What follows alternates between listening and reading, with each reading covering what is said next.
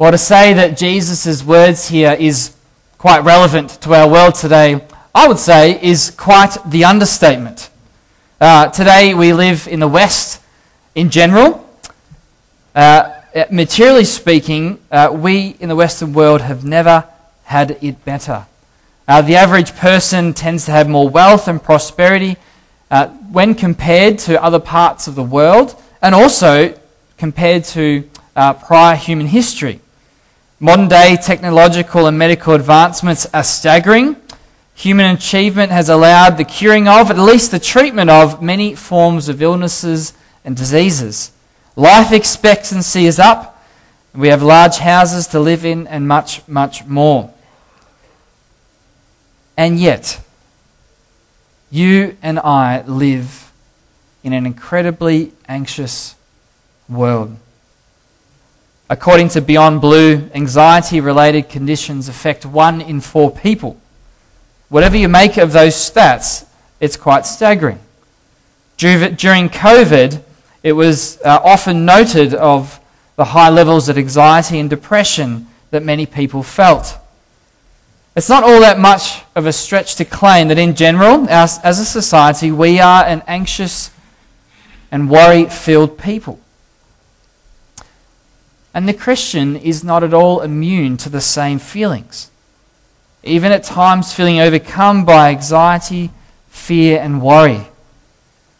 I wonder if, if you look back over your own life, you can think of a time that that was especially true for you.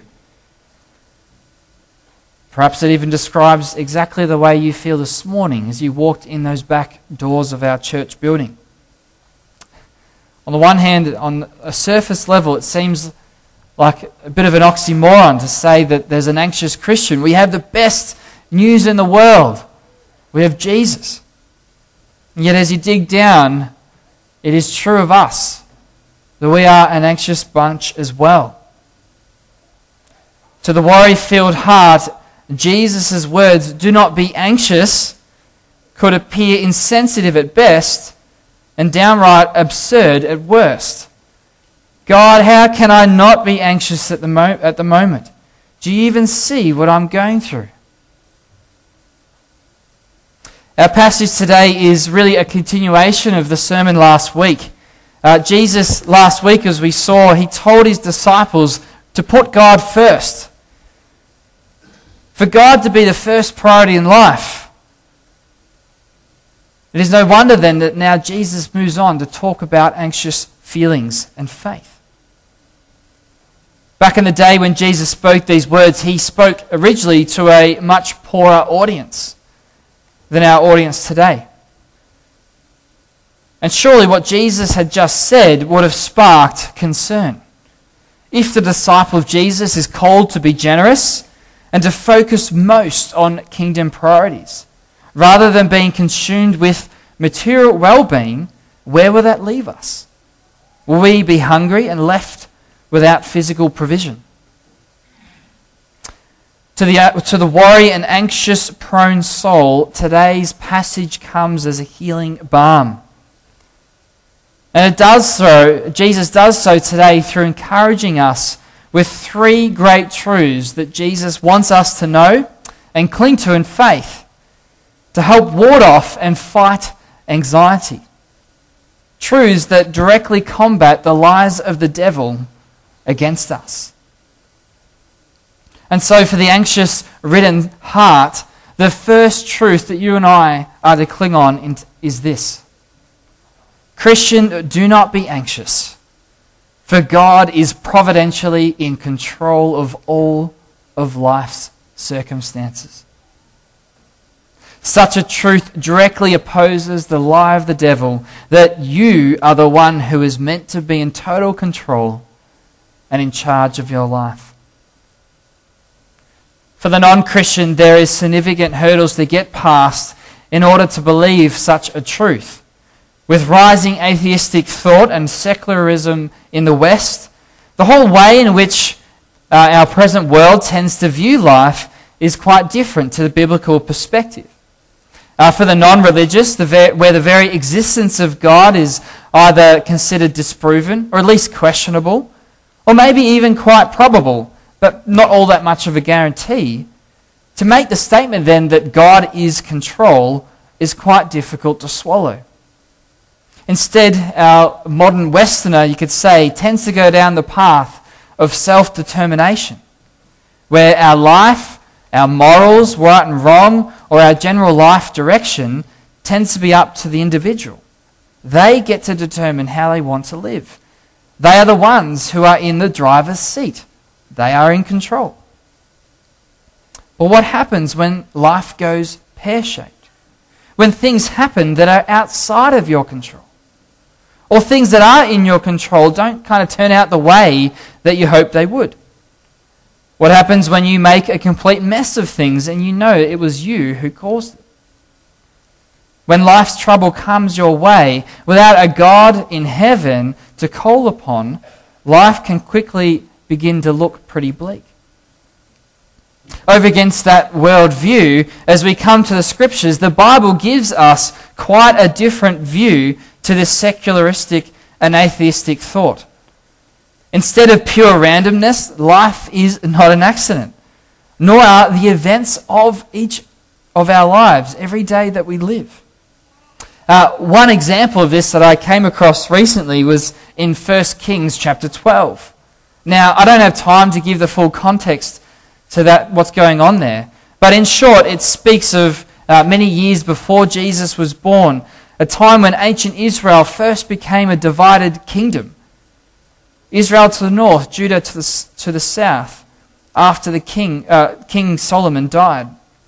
Where ten, ten tribes uh, went to Jeroboam instead of Solomon's son Rehoboam. All because Rehoboam was foolish and harsh. It did not listen to good advice. And verse 15 in chapter 12 there uh, tells us why this was. Why did this happen? Was it pure chance and circumstances? No, it says from verse 15 there, so the king did not listen to the people, for it was a turn of affairs brought about by the Lord that he might fulfill his word, which the Lord spoke by Ahijah the Shilonite to Jeroboam the son of Nebat. Likewise, in our passage today in Matthew 6, Jesus says, Look at the birds of the air.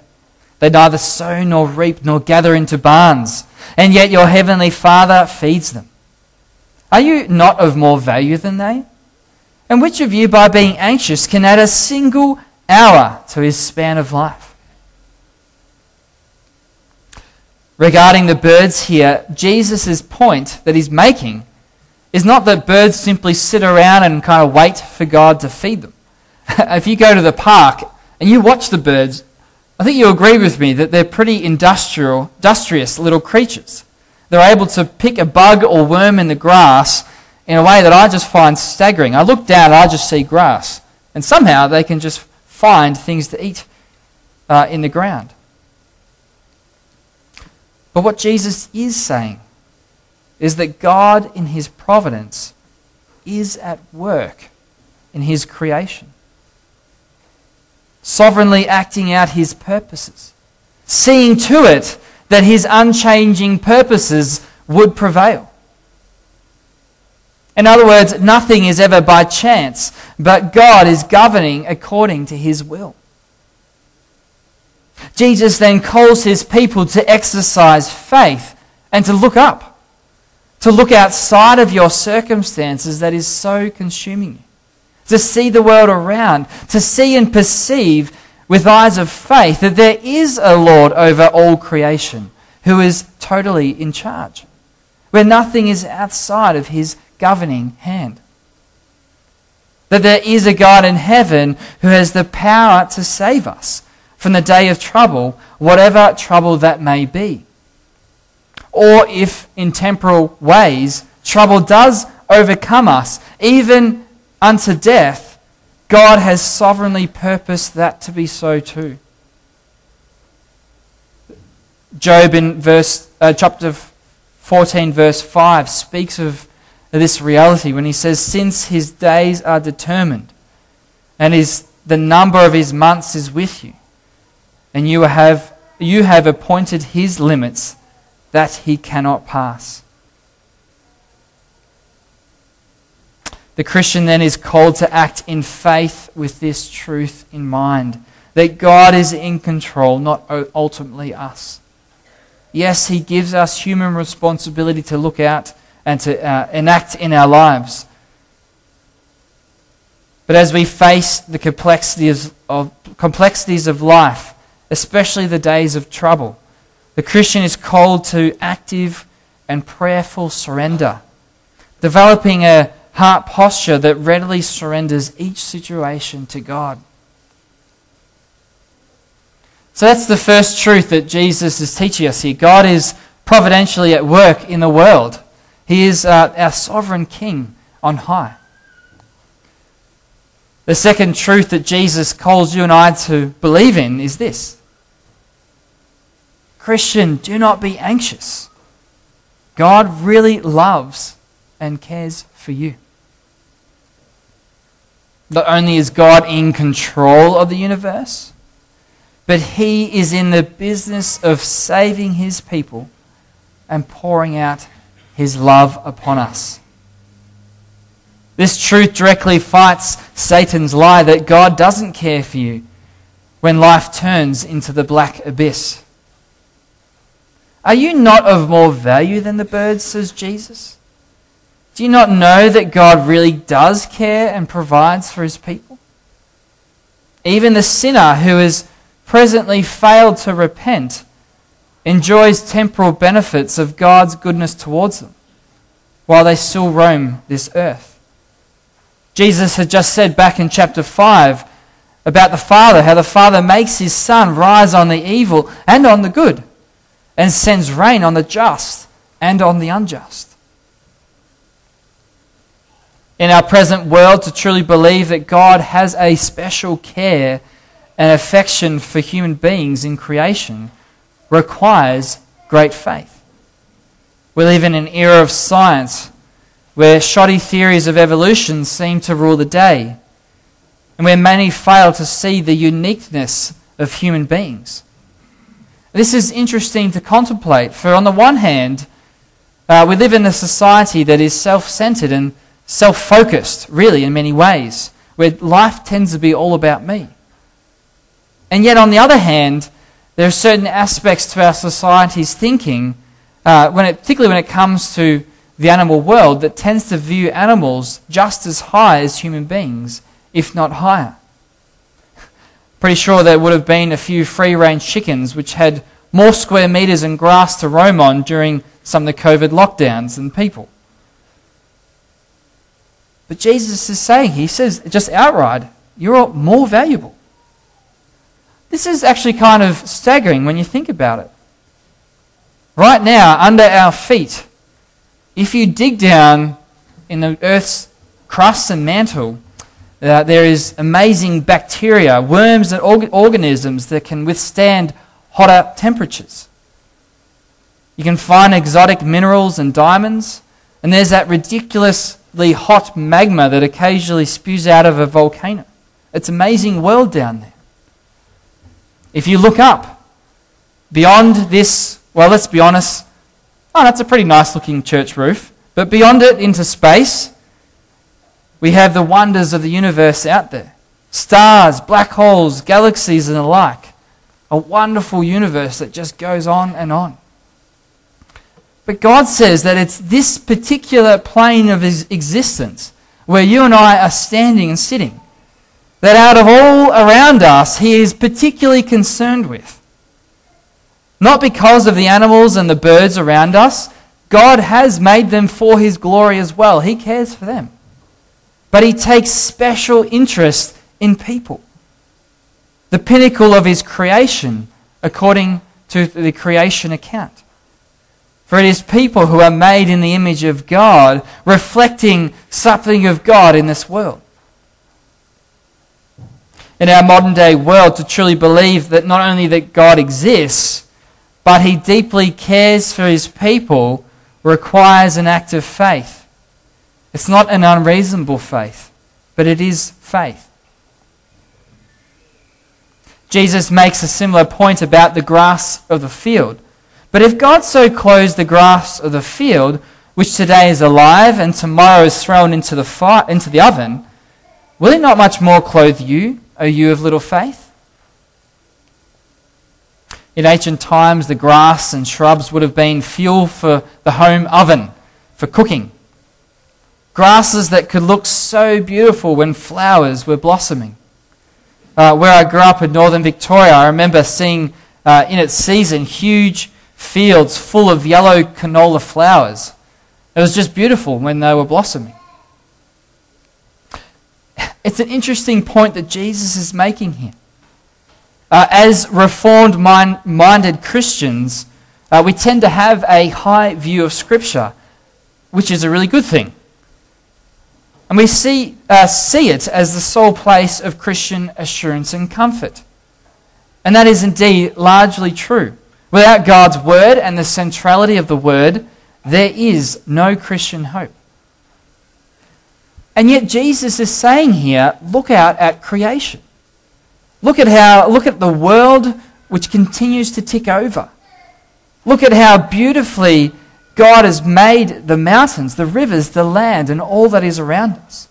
Christian, that itself should be of help to you in facing anxiety.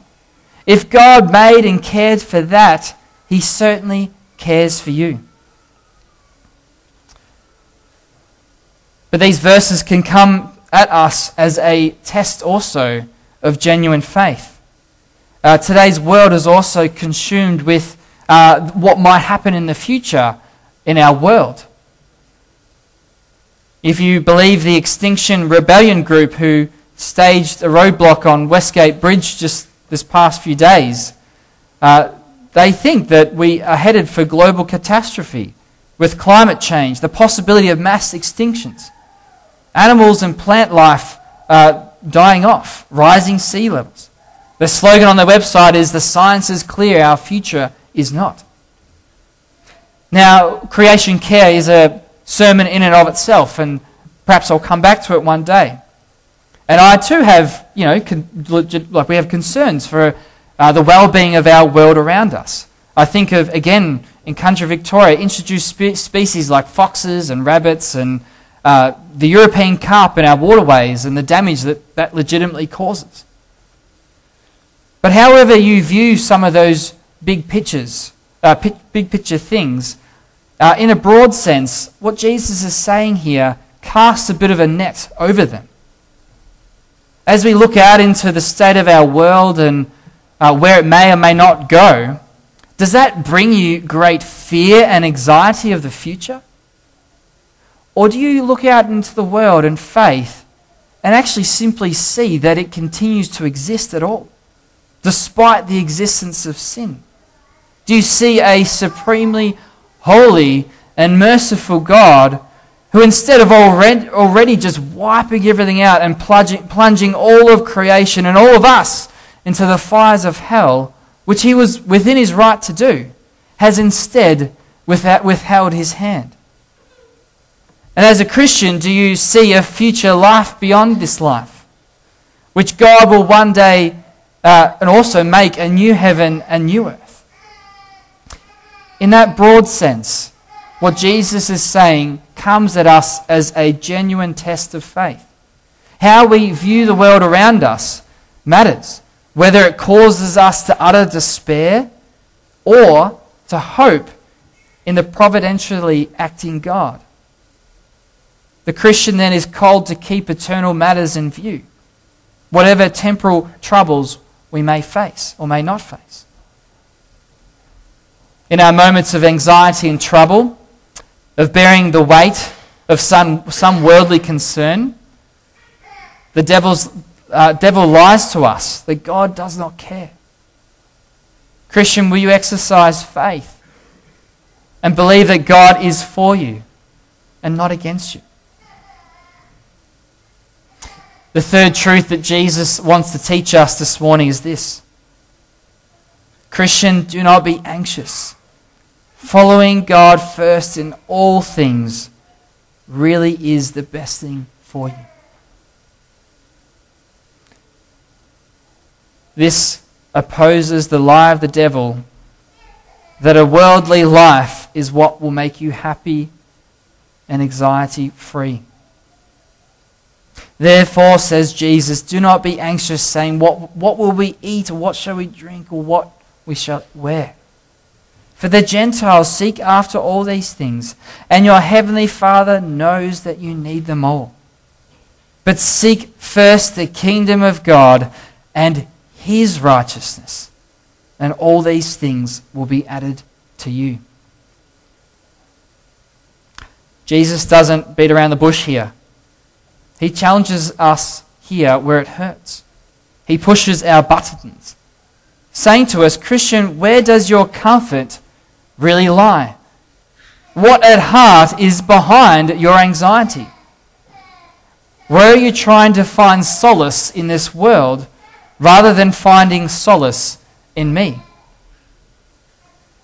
Jesus isn't being insensitive to felt needs here.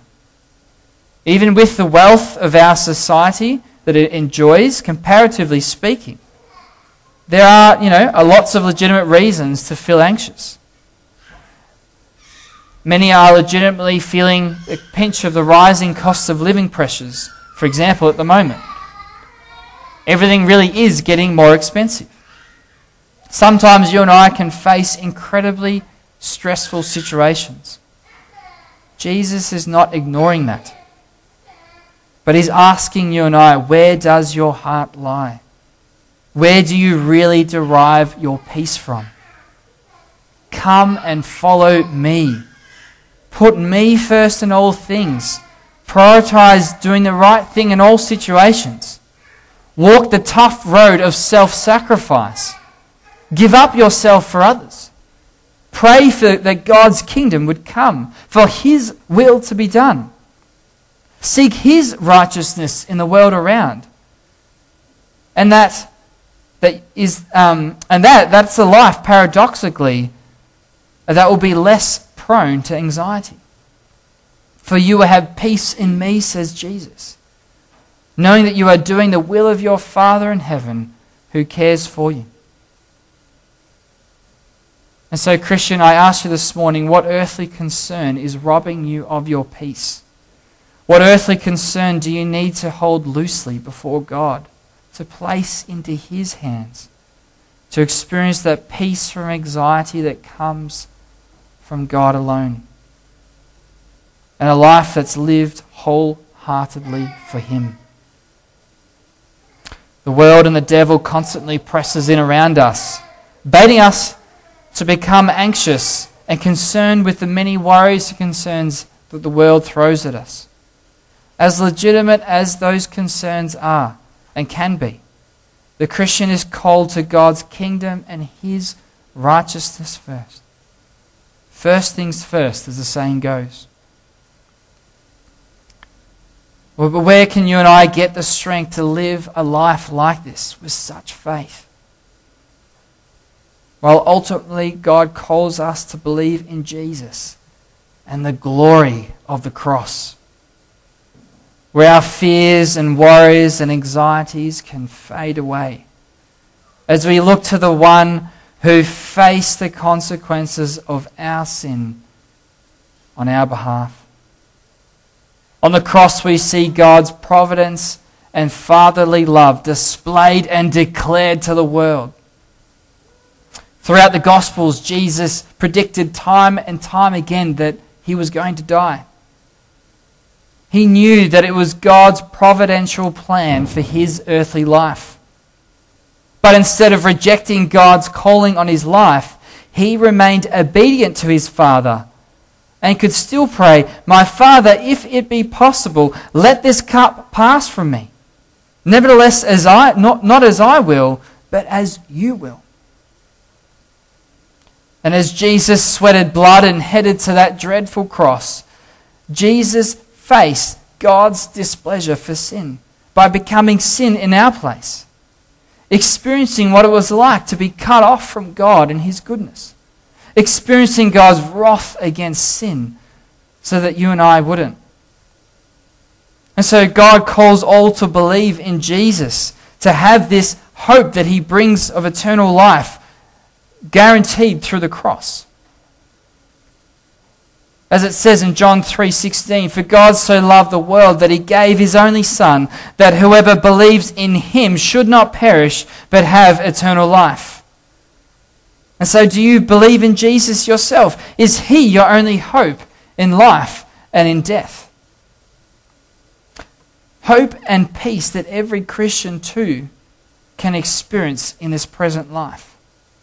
As God sends forth his Holy Spirit to comfort and guide his people, gifting Christians with help in present help, uh, tr- in present troubles and anxieties, enabling us to live out the calling that we have to live under God's rule.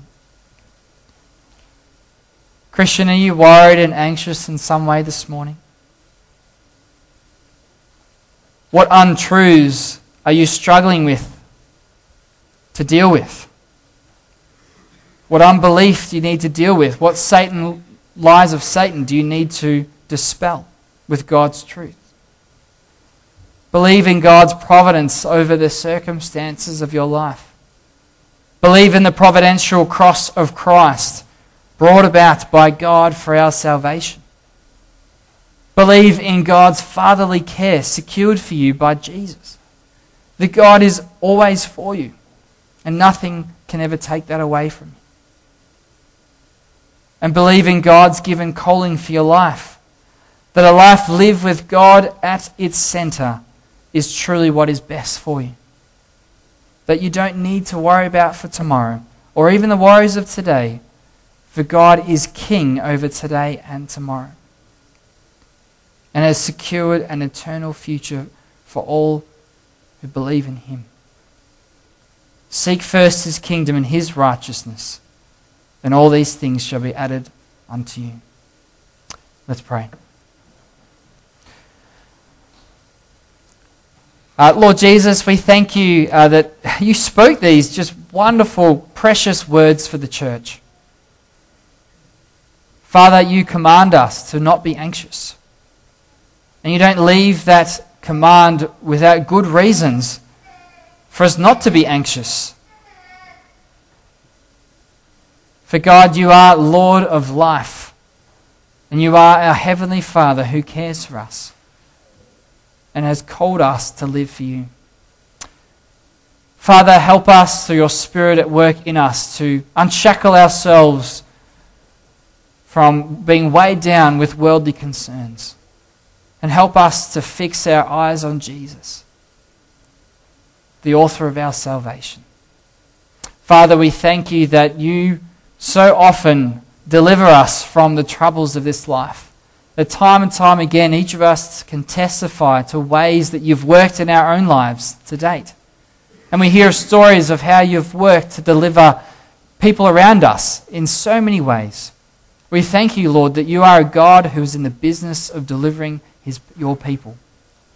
But, Father, as we look beyond the troubles of this life, as we experience and face things that you don't deliver us from in this life.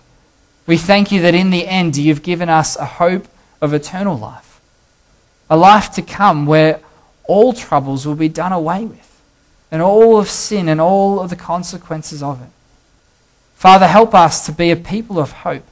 And as we head into the Christmas season, for that to be true of us, to be people who are joyous of our salvation in you Help us to cling on to that first and foremost and to live a dedicated life for you. And Father, we pray all these things in Jesus' name. Amen.